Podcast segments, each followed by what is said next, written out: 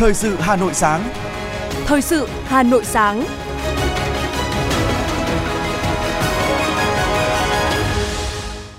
Kính chào quý vị và các bạn. Bây giờ là chương trình thời sự của Đài Phát thanh Truyền hình Hà Nội. Chương trình sáng nay, thứ sáu ngày mùng 2 tháng 6 có những nội dung chính sau đây. Hà Nội tiếp tục thí điểm thi tuyển chức danh lãnh đạo, quản lý. Ngày 20 tháng 6 sẽ diễn ra phiên đấu giá trực tuyến 41 căn hộ chung cư thuộc nhà ở xã hội. Năm nay, tỷ lệ khách đặt tour du lịch nước ngoài cao hơn nhiều so với tour trong nước. Phần tin thế giới có những sự kiện nổi bật, khoảng 12.000 người tàu hỏa ở Anh đã đình công yêu cầu tăng lương trong bối cảnh lạm phát cao và giá năng lượng tăng cao. Châu Âu thay thế chuyến bay chặng ngắn, tàu hỏa hóa mạng lưới vận tải và sau đây là nội dung chi tiết. Chủ tịch Ủy ban nhân dân thành phố Hà Nội Trần Sĩ Thanh vừa ký quyết định ban hành kế hoạch tiếp tục và mở rộng thí điểm thi tuyển chức danh lãnh đạo, quản lý cấp phòng thuộc sở, ban, ngành, Ủy ban nhân dân quận, huyện, thị xã và đơn vị sự nghiệp công lập thuộc Ủy ban nhân dân thành phố. Thông qua việc thi tuyển nhằm phát hiện, thu hút, trọng dụng những người có đức, có tài, phát huy được phẩm chất, trình độ, năng lực, kinh nghiệm để đóng góp sức lực, trí tuệ cho sự phát triển bền vững của thành phố và đất nước. Kế hoạch nêu rõ, việc thi tuyển nhằm phát hiện, thu hút, trọng dụng những người có đức, có tài, phát huy được phẩm chất, trình độ, năng lực, kinh nghiệm để đóng góp sức lực, trí tuệ cho sự phát triển bền vững của thành phố và đất nước, nâng cao chất lượng đội ngũ công chức, viên chức, giữ chức vụ cấp trường, cấp phó, cấp phòng thuộc sở, ban, ngành, Ủy ban nhân dân quận, huyện, thị xã, đơn vị sự nghiệp công lập thuộc Ủy ban nhân dân thành phố, góp phần thực hiện tốt chiến lược cán bộ thời kỳ đẩy mạnh công nghiệp hóa hiện đại hóa đất nước và hội nhập quốc tế,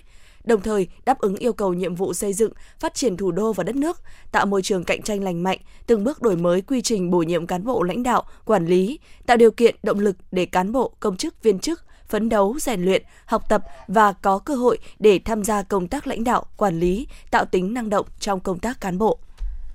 Hội Nông dân huyện Đan Phượng vừa tổ chức Đại hội đại biểu nông dân huyện lần thứ 11, nhiệm kỳ 2023-2028. Trong nhiệm kỳ qua, các cấp hội nông dân huyện Đan Phượng đã vận động cán bộ, hội viên tham gia hoạt động trợ giúp nhau với hơn 2.000 ngày công, hơn 4.000 cây, con giống. Nhờ vậy, đã giúp cho 576 hộ thoát nghèo. Cũng trong nhiệm kỳ qua, đã có trên 68.000 lượt hội viên đăng ký hộ sản xuất kinh doanh giỏi. Qua bình xét, đã có trên 54.000 hộ đạt tiêu chí. Với chủ đề đoàn kết, sáng tạo, phát triển, Đại hội đã bầu Ban chấp hành Hội Nông dân huyện lần thứ 9, nhiệm kỳ 2023-2028 gồm 23 thành viên. Ban chấp hành Hội Nông dân huyện khóa 9 đã họp hội nghị lần thứ nhất, bầu Ban thường vụ Hội Nông dân huyện gồm 7 thành viên. Trong không khí thi đua sôi nổi chào mừng kỷ niệm 75 năm ngày Chủ tịch Hồ Chí Minh ra lời kêu gọi thi đua ái quốc, Hội Liên hiệp Phụ nữ Hà Nội đã tổ chức lễ báo công dân bác được tổ chức trang trọng tại Lăng Chủ tịch Hồ Chí Minh. Thấm nhuần lời dạy của bác, thi đua là yêu nước, yêu nước thì phải thi đua. Những người thi đua là những người yêu nước nhất. Hội Liên hiệp Phụ nữ các quận trong cụm thi đua số 2 đã đẩy mạnh công tác tuyên truyền, giáo dục, vận động cán bộ, hội viên phụ nữ thực hiện tốt đợt thi đua cao điểm bằng các việc làm thiết thực. Tại lễ báo công, 75 cá nhân tiêu biểu đã được biểu dương khen thưởng trong phong trào thi đua yêu nước. Hôm qua, Sở Du lịch Hà Nội phối hợp với Ủy ban Nhân dân thị xã Sơn Tây tổ chức hội nghị triển khai về ứng xử văn minh du lịch và du lịch cộng đồng cho dân cư. Đây là hoạt động nhằm hướng dẫn người dân phát triển du lịch cộng đồng, góp phần xây dựng thị xã Sơn Tây trở thành một trong những điểm đến du lịch trọng điểm của Hà Nội – với vai trò là người hướng dẫn, tập huấn cho người dân tại hội nghị. Phó giáo sư tiến sĩ Phạm Hồng Long, trưởng khoa du lịch trường Đại học Khoa học Xã hội và Nhân văn cho rằng, để hấp dẫn du khách hơn, người dân Đường Lâm nói riêng và thị xã Sơn Tây nói chung cần tạo thêm các hoạt động trải nghiệm cho du khách tại nhà, nâng cấp cơ sở lưu trú cộng đồng đạt chuẩn về dịch vụ để níu chân du khách ở lâu và chi tiêu nhiều. Ngoài ra, người dân cần khai thác lợi thế ẩm thực truyền thống, đưa ẩm thực trở thành một trong những đặc sản thu hút du khách – và trong thời gian tới, Sở Du lịch tiếp tục phối hợp với thị xã Sơn Tây tổ chức các đoàn khảo sát để xây dựng thêm nhiều tuyến du lịch hấp dẫn cho du khách khi đến Hà Nội. Nhằm cải thiện tình trạng thiếu vitamin, đảm bảo đủ vi chất dinh dưỡng cho sự phát triển của trẻ, thị xã Sơn Tây triển khai chiến dịch uống vitamin A đợt 1 năm 2023. Theo kế hoạch, toàn thị xã có trên 5.000 trẻ từ 6 đến dưới 36 tháng tuổi được bổ sung vitamin A. Toàn thị xã có 15 điểm uống tại 15 trạm y tế xã phường. Các điểm uống còn tổ chức cân đo, tư vấn sức khỏe, tuyên truyền tới mọi gia đình về phòng chống thiếu vi chất dinh dưỡng ở trẻ em và bà mẹ. nâng cao nhận thức của bà mẹ và cộng đồng trong phòng chống thiếu vi chất dinh dưỡng, đồng thời tăng cường truyền thông về nuôi con bằng sữa mẹ, sử dụng thực phẩm an toàn cho trẻ em, sự cần thiết phải đưa trẻ đi tiêm phòng đầy đủ. Dự kiến có khoảng trên 10.000 trẻ dưới 5 tuổi cũng sẽ được cân đo trong đợt này. Chiến dịch được tổ chức tập trung trong 2 ngày, mùng 1 và mùng 2 tháng 6. Trẻ chưa được bổ sung vitamin A sẽ tiếp tục được uống vét trong 2 ngày 3 và 4 tháng 6, tổ chức cân đo cho trẻ đến hết ngày 7 tháng 6 năm 2023. Từ ngày mùng 1 tháng 6 đến ngày mùng 7 tháng 6 năm 2023, huyện Mỹ Đức triển khai chiến dịch bổ sung vitamin A và ngày vi chất dinh dưỡng cho trẻ em nhân tháng hành động vì trẻ em năm 2023. Trong chiến dịch ngày vi chất dinh dưỡng lần này, huyện Mỹ Đức có trên 8.700 trẻ uống vitamin A và trên 19.000 trẻ cân lại cân đo tại 75 điểm. Thực hiện kế hoạch triển khai ngày vi chất dinh dưỡng, huyện Mỹ Đức cũng đã đẩy mạnh công tác tuyên truyền, giáo dục về phòng chống suy dinh dưỡng và thiếu vi chất dinh dưỡng cho trẻ và bà mẹ sau sinh liên tục trước và trong những ngày diễn ra chiến dịch. Các cộng, cộng tác viên gửi giấy mời đến từng hộ gia đình có trẻ trong diện uống vitamin A. Tại mỗi điểm uống, các trạm y tế bố trí đủ cán bộ y tế phục vụ việc phân loại đối tượng cho trẻ uống và theo dõi sau khi uống vitamin A để đảm bảo an toàn cho trẻ. Từ ngày 1 tháng 6 cho đến ngày 31 tháng 12 năm 2023, Tổng công ty Vận tải Hà Nội Transeco phát động chương trình tiếp tục nâng cao chất lượng dịch vụ xe buýt năm 2023. Qua đó nhân rộng, lan tỏa những gương phục vụ điển hình tiên tiến, có tinh thần phục vụ tốt đến từng công nhân lái xe, nhân viên phục vụ xe buýt đang làm việc tại các xí nghiệp, trung tâm hoạt động xe buýt phụ thuộc tổng công ty. Đây cũng là những nỗ lực của Transeco trong việc khẳng định vai trò chủ đạo về vận tải hành khách công cộng của thành phố, từng bước xây dựng hình ảnh xe buýt thủ đô ngày càng thân thiện, qua đó thu hút đông đảo người dân sử dụng vận tải hành khách công cộng.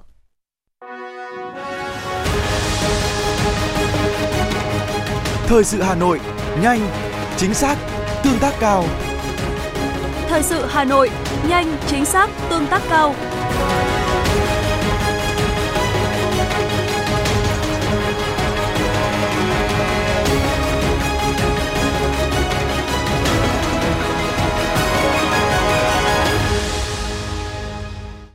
Chương trình thời sự xin được tiếp tục với những thông tin kinh tế. Đại diện Ngân hàng Nhà nước cho biết, hiện mới có hai địa phương là Trà Vinh và Bắc Giang gửi danh sách các dự án để được vay theo gói tín dụng 120.000 tỷ đồng cho nhà ở xã hội. Theo đó, danh sách này đã được chuyển đến các ngân hàng thương mại để triển khai giải ngân sớm nhất trong thời gian tới – theo số liệu Bộ Xây dựng cập nhật đến ngày 19 tháng 5, cả nước đã hoàn thành 307 dự án nhà ở xã hội với quy mô 157.000 căn, tổng diện tích là 8 triệu mét vuông và đang tiếp tục triển khai 418 dự án khác, kể các loại dự án đã được chấp thuận chủ trương đầu tư. Trong đó, 100 trên 418 dự án đã được cấp phép và triển khai đầu tư xây dựng.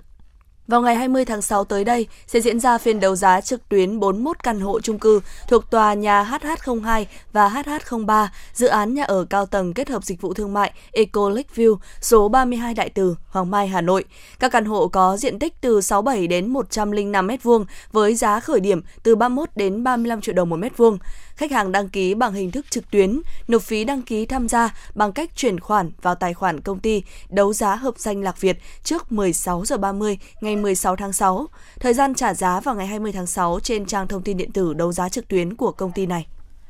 Mới đây, Ủy ban Nhân dân thành phố Hà Nội có quyết định chấp thuận chủ trương đầu tư dự án nhà ở xã hội cao tầng Vĩnh Hưng tại số 4, 6, 8 phố Vĩnh Hưng, phường Thanh Trì, quận Hoàng Mai, thành phố Hà Nội – đồng thời chấp thuận nhà đầu tư đối với dự án nhà ở xã hội cao tầng Vĩnh Hưng. Theo đó, hai đơn vị thực hiện dự án là công ty đầu tư kinh doanh bất động sản và thương mại Vĩnh Hưng và công ty trách nhiệm hữu hạn Hòa Bình. Dự án sẽ được xây dựng tại số nhà 468 ngõ 321 phố Vĩnh Hưng, phường Thanh Trì, quận Hoàng Mai. Quy mô sử dụng đất của công trình khoảng 4.516 m2 với chiều cao 31 tầng – Ủy ban nhân dân thành phố Hà Nội yêu cầu nhà đầu tư thực hiện đúng nội dung tiến độ dự án và quy hoạch đã được phê chuẩn, đúng nội dung giấy phép xây dựng được cấp, đảm bảo chất lượng và tuân thủ các quy định hiện hành về quản lý đầu tư xây dựng. Thông tin về tình hình triển khai các dự án giao thông sử dụng vốn đầu tư công giai đoạn 2021-2025, Bộ Giao thông Vận tải cho biết đã phê duyệt chủ trương đầu tư 59 trên 64 dự án. Trong 59 dự án được phê duyệt chủ trương đầu tư, có 41 dự án đã được phê duyệt dự án đầu tư.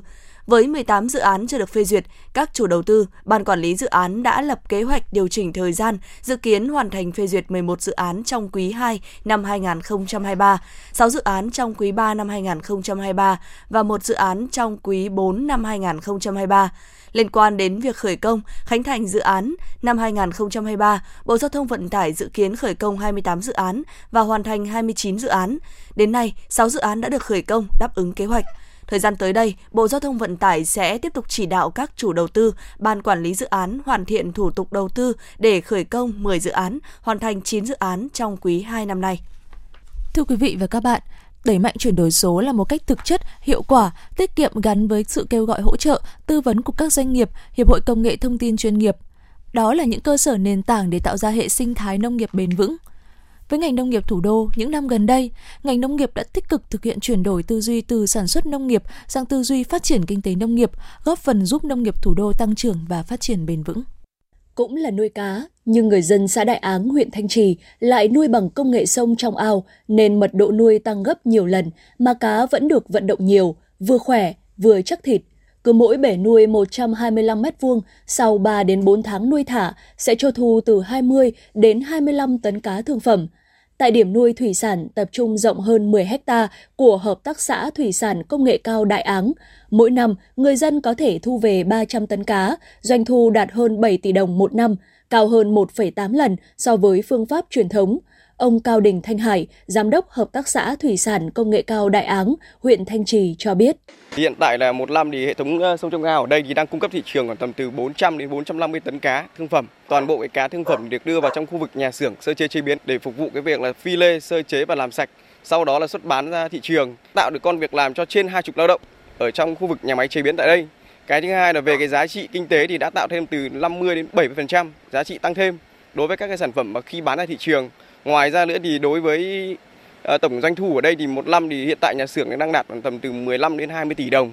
Cấy một sào lúa trong điều kiện tất cả các yếu tố như giống, phân bón, thời tiết, mùa vụ, chăm sóc ở mức tối ưu nhất thì mỗi vụ lúa cũng chỉ có thể đạt tối đa là 3 tạ thóc. Cấy cả năm, người nông dân thu được vài triệu. Tuy nhiên, sau khi trừ mọi chi phí, đủ ăn còn khó, nên chẳng mấy ai dám mơ chuyện làm giàu. Nhưng nếu vẫn đống đất ấy, người nông dân dồn đổi lại thành ô thửa lớn, chuyên canh một giống lúa, áp dụng khoa học kỹ thuật hiện đại, thì giá trị kinh tế thu về sẽ vượt trội hơn. Ông Nguyễn Tiến Thao, Giám đốc Hợp tác xã Nông nghiệp Mỹ Thành, huyện Mỹ Đức cho biết. So sánh giữa cái uh, sản xuất lúa thương phẩm và sản xuất cái uh, lúa mà qua bao tiêu các doanh nghiệp để mà bao tiêu sản phẩm cho bà con thì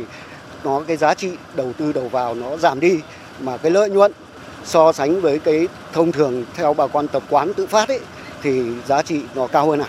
Công nghệ sinh học được ứng dụng trong chọn tạo giống cây trồng vật nuôi, thúc đẩy nâng cao năng suất, chất lượng cho các sản phẩm nông nghiệp cho thấy đưa công nghệ vào sản xuất không chỉ là hướng đi đúng mà còn là xu thế để nông nghiệp thủ đô phát triển bền vững. Ông Đặng Tiến Đạt, Phó Chủ tịch Ủy ban nhân dân xã Phù Đồng, huyện Gia Lâm nói: Đối với Phù Đồng, trong những ờ, năm vừa qua thì ờ, nhân dân chuyển đổi từ ờ, đất trồng lúa kém hiệu quả chuyển sang trồng hoa cây cảnh và đặc biệt là cây hoa giấy, thì người Phù Đồng đã có những cái thu nhập rất là lớn. Hàng năm thì tính trung bình thì đang khoảng trên 900 triệu một hecta một năm.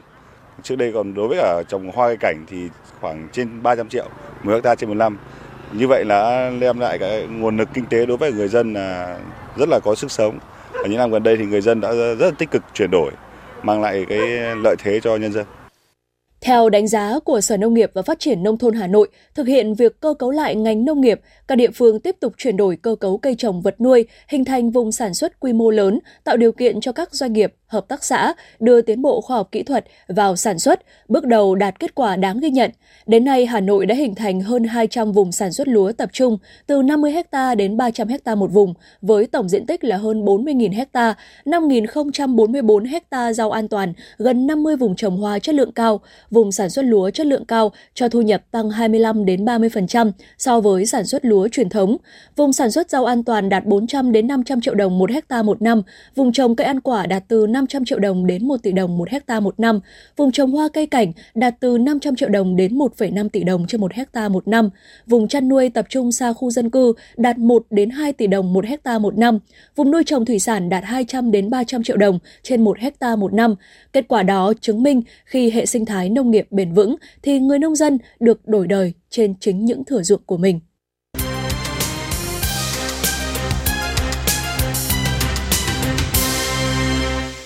Những thông tin đáng chú ý sẽ tiếp nối chương trình. Lễ hội pháo hoa quốc tế Đà Nẵng năm 2023 sẽ khai mạc vào đêm nay, mùng 2 tháng 6, với phần trình diễn của đội chủ nhà Việt Nam và Phần Lan. Đến nay, trận địa lễ hội pháo hoa quốc tế Đà Nẵng đã cơ bản được hoàn tất. Trận địa pháo hoa vẫn như nhiều năm trước, được đặt ở cầu cảng sông Hàn, phía đường Bạch Đằng, quận Hải Châu, đối diện với khán đài bên đường Trần Hưng Đạo. Là đội đầu tiên trình diễn trong đêm khai mạc, đội Đà Nẵng sẽ bắn khoảng 4.500 quả pháo ở cả tầm cao và tầm thấp. Đây là lễ hội pháo hoa quốc tế lần thứ 11 được Đà Nẵng tổ chức sau 3 năm gián đoạn vì dịch COVID-19. Lễ hội sẽ kéo dài từ ngày mùng 2 tháng 6 đến mùng 8 tháng 7, trừ đêm khai mạc diễn ra vào tối thứ sáu, những buổi biểu diễn còn lại đều vào tối thứ bảy.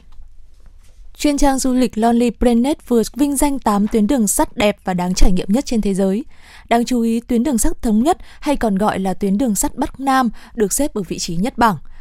Tuyến đường sắt thống nhất có chiều dài khoảng 1.730 km. Theo giới thiệu của chuyên trang Lonely Planet, chuyến đường sắt đi qua các thành phố, đồng bằng, ngắm được những cung đường ven biển đầy nghệ thuật. Hành trình 2 ngày trên tuyến đường sắt thống nhất là một trong những hành trình trải nghiệm đường sắt được yêu thích nhất Đông Nam Á. Đây cũng là chuyến tàu đêm tuyệt vời nhất trên thế giới mà du khách đến trải nghiệm. Đây không phải là lần đầu tiên tuyến đường sắt thống nhất được quốc tế chú ý. Vào năm 2019, trên trang Sputnik của Nga bình chọn tuyến đường sắt Bắc Nam vào danh sách 10 tuyến đường sắt đẹp nhất trên thế giới.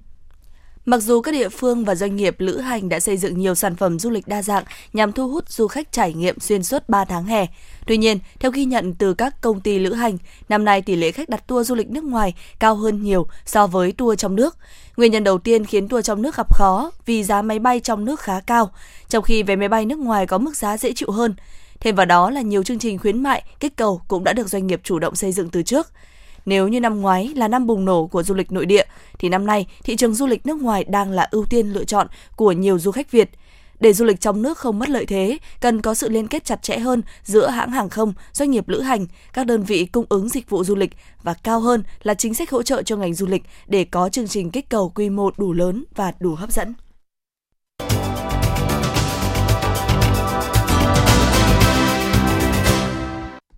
Thưa quý vị, những ngày này trường Đại học Luật Hà Nội tràn đầy bầu không khí học thuật từ Diễn đàn Luật học và Phát triển năm 2023 với chủ đề Hoàn thiện hệ thống pháp luật và nâng cao chất lượng đào tạo nguồn nhân lực tư pháp, đáp ứng yêu cầu tiếp tục xây dựng và hoàn thiện nhà nước pháp quyền xã hội chủ nghĩa Việt Nam, với rất nhiều những sự kiện, chương trình ý nghĩa về khoa học. Vừa qua, lễ tổng kết sinh viên nghiên cứu khoa học năm 2023 đã diễn ra với sự tham gia đông đảo của các thầy cô giáo và các bạn sinh viên đam mê nghiên cứu khoa học, ghi nhận của phóng viên thời sự. Trường Đại học Luật Hà Nội trong những năm qua luôn có phong trào sinh viên nghiên cứu khoa học rất sôi nổi. Nhiều đề tài có chất lượng sẽ được nhà trường gửi lựa chọn dự thi các cuộc thi tầm cỡ quốc gia như cuộc thi sinh viên nghiên cứu khoa học cấp bộ do Bộ Giáo dục và Đào tạo tổ chức, cuộc thi Eroca do Thành đoàn thành phố Hồ Chí Minh kết hợp với Đại học Quốc gia thành phố Hồ Chí Minh cùng nhiều cuộc thi khác. Phát biểu tại buổi lễ, Phó giáo sư tiến sĩ Tô Văn Hòa, Phó hiệu trưởng trường Đại học Luật Hà Nội cho biết, quá trình tham gia nghiên cứu khoa học, sinh viên sẽ có cơ hội trao dồi thêm về lý luận pháp lý, đặc biệt là tự cập nhật các vấn đề về pháp lý mới của Việt Nam và thế giới. Bên cạnh đó, hoạt động nghiên cứu khoa học sẽ giúp sinh viên phát triển thêm kỹ năng mềm như kỹ năng tổ chức công việc, làm việc nhóm, phát hiện và giải quyết vấn đề. Những kỹ năng này đặc biệt quan trọng đối với các bạn sau khi ra trường, ở bất cứ công việc gì hoặc cương vị nào mà các bạn đảm nhận thì cái kỹ năng à, đầu tiên đấy là kỹ năng làm việc nhóm vì là các đều là các nhóm nghiên cứu. Thì các em nó nó, nó tập hợp với nhau nó nghiên cứu về một chủ đề nào đó thì nó sẽ rèn luyện được kỹ năng phối hợp làm việc nhóm với nhau rồi tổ chức nghiên cứu khoa học với nhau. Đấy, rồi uh, rèn luyện được cái kỹ năng nghiên cứu khoa học à, mà đặc biệt trong lĩnh vực pháp lý. Bởi vì các cái đề tài này thì các cái đề tài nghiên cứu khoa học của sinh viên ấy nó cũng mô phỏng cái đề tài nghiên cứu khoa học pháp lý ở trong cái, cái uh, quá trình làm việc sau này. Uh, cho nên là Ờ, khi mà đã làm quen được ờ, và thành thạo được cái kỹ năng đấy thì sau này áp dụng vào trong cuộc sống thì nó cũng đòi hỏi những cái kỹ năng tìm hiểu vấn đề như thế xác định vấn đề như thế rồi giải quyết vấn đề. Thậm chí có thể là còn đi khảo sát tìm hiểu thực tiễn nữa. Ừ, bên cạnh đó thì đương nhiên là về kiến thức chuyên môn nữa đấy là quá trình tự học của các em. Cho nên cũng sẽ thu hoạch được kiến thức chuyên môn cho mình. Đấy, cho nên tham gia vào cái hoạt động nghiên cứu khoa học này là của sinh viên là nhà trường rất là khuyến khích. Phó giáo sư tiến sĩ Tô Văn Hòa nhấn mạnh thêm, với mong muốn sinh viên phát huy sáng tạo, sức trẻ và óc quan sát để tham gia hoạt động nghiên cứu khoa học, không chỉ trong phạm vi cuộc thi này mà còn các loại hình khác như đề tài khoa học các cấp, hội thảo, tọa đàm khoa học. Năm ngoái, có 4 đề tài đã đạt giải cuộc thi do Bộ Giáo dục và Đào tạo tổ chức, hai đề tài đạt giải cuộc thi Eroca. Năm nay, ban tổ chức nhận được nhiều sản phẩm nghiên cứu có chất lượng tốt với nhiều chủ đề mới được xã hội quan tâm và được hội đồng xét chọn đánh giá cao. Từ 229 đề tài với hơn 600 sinh viên tham gia, hội đồng xét chọn đã chọn được 117 giải, trong đó có 12 giải nhất, 23 giải nhì, 35 giải ba và 47 giải khuyến khích được công bố trên tạp chí khoa học như tạp chí nghiên cứu lập pháp, tạp chí kiểm sát, tạp chí pháp luật quốc tế, tạp chí dân chủ pháp luật. Ngoài ra, có 4 đề tài có công bố tại hội thảo khoa học và 45 báo cáo được lựa chọn công bố tại hội thảo công bố các công trình nghiên cứu khoa học xuất sắc của sinh viên vừa được tổ chức cuối tháng 5 vừa qua. Sinh viên Nguyễn Thị Thúy Hiên và sinh viên Vũ Bình chia sẻ cảm nghĩ của mình khi được trao giải. Em cùng hai bạn nữa trong nhóm thì đã trải qua gần 10 tháng nghiên cứu à, và nghiên cứu khoa học thì chưa bao giờ là dễ cả. Phải trải qua những những lần như thế này thì à, chúng em mới hiểu hơn được um, sự khó khăn cũng như là vất vả của các nhà nghiên cứu khi mà sáng tạo ra một công trình, đặc biệt là những công trình nghiên cứu có chất lượng cao. Vậy nên là khi mà thành quả của chúng em được công nhận thì em cảm thấy rất vui, trân trọng và tự hào về nó ạ. Thì cuộc thi mang đến cho chúng em một cái sân chơi rất là bổ ích và cung cấp cho chúng em rất nhiều những cái kiến thức cũng như là kỹ năng cần thiết trước trong và trong quá trình à, sau quá trình học ở trường Ờ, về chất lượng đề tài cũng như là số lượng đề tài thì rất là phong phú và đạt những cái chất lượng rất là cao. À, tuy nhiên là để mà nói ấn tượng nhiều nhất thì có lẽ rằng là đa phần những cái đề tài làm ấn tượng nhất là về đề tài trí tuệ nhân tạo. Và một số những cái chủ đề rất hot gần đây đó chính là về một số những cái như kiểu là uh, những cái văn hóa uh, ứng xử ở trên mạng cập nhật thời sự rất là cao gác lại công việc còn bộn bề ở nhà để đến cổ vũ động viên cho cô con gái của mình, bà Nguyễn Thị Tiến, phụ huynh của sinh viên Nguyễn Thị Thúy Hiên không giấu nổi niềm xúc động. Tôi thấy rất hạnh phúc và vô cùng tự hào khi con cùng các bạn đoạt giải sinh viên nghiên cứu khoa học.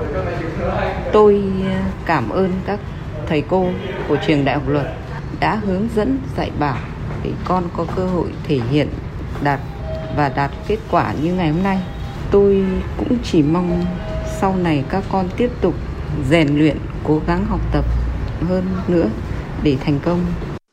thông qua cuộc thi Trường Đại học Luật Hà Nội cũng mong đợi các sinh viên phát huy sự sáng tạo, sức trẻ và óc quan sát để tham gia hoạt động nghiên cứu khoa học, không chỉ cấp trường mà còn lan tỏa tinh thần yêu khoa học, tham gia nhiều cuộc thi hơn, rộng hơn và cao hơn. Trong khuôn khổ buổi lễ tổng kết, Trường Đại học Luật Hà Nội đã phát động cuộc thi sinh viên nghiên cứu khoa học năm 2024.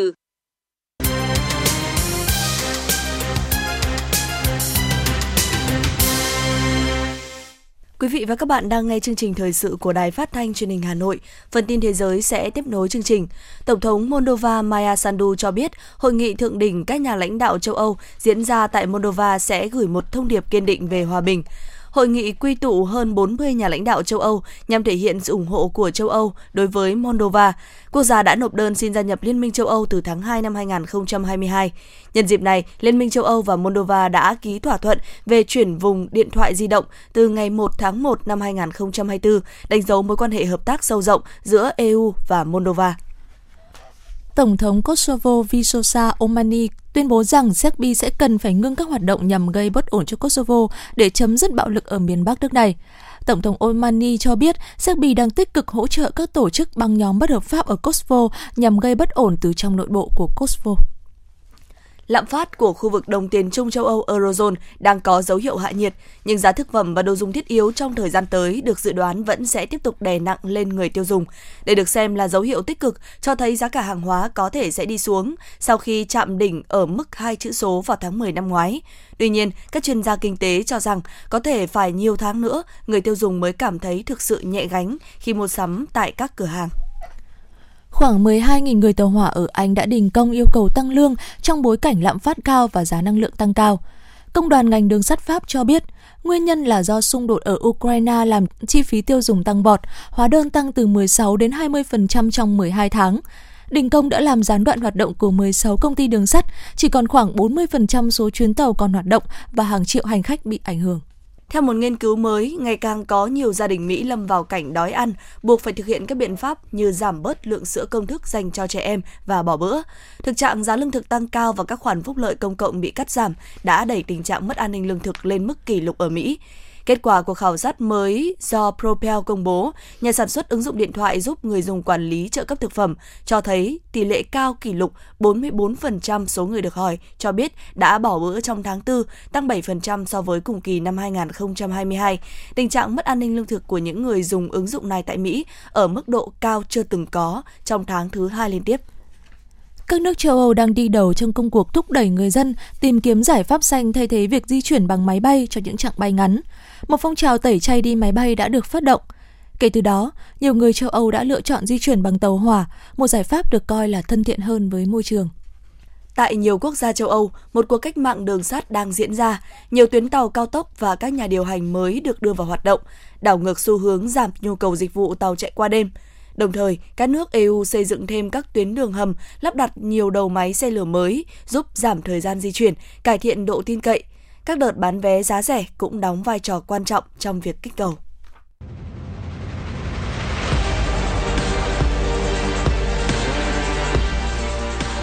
Bản tin thể thao. Bản tin thể thao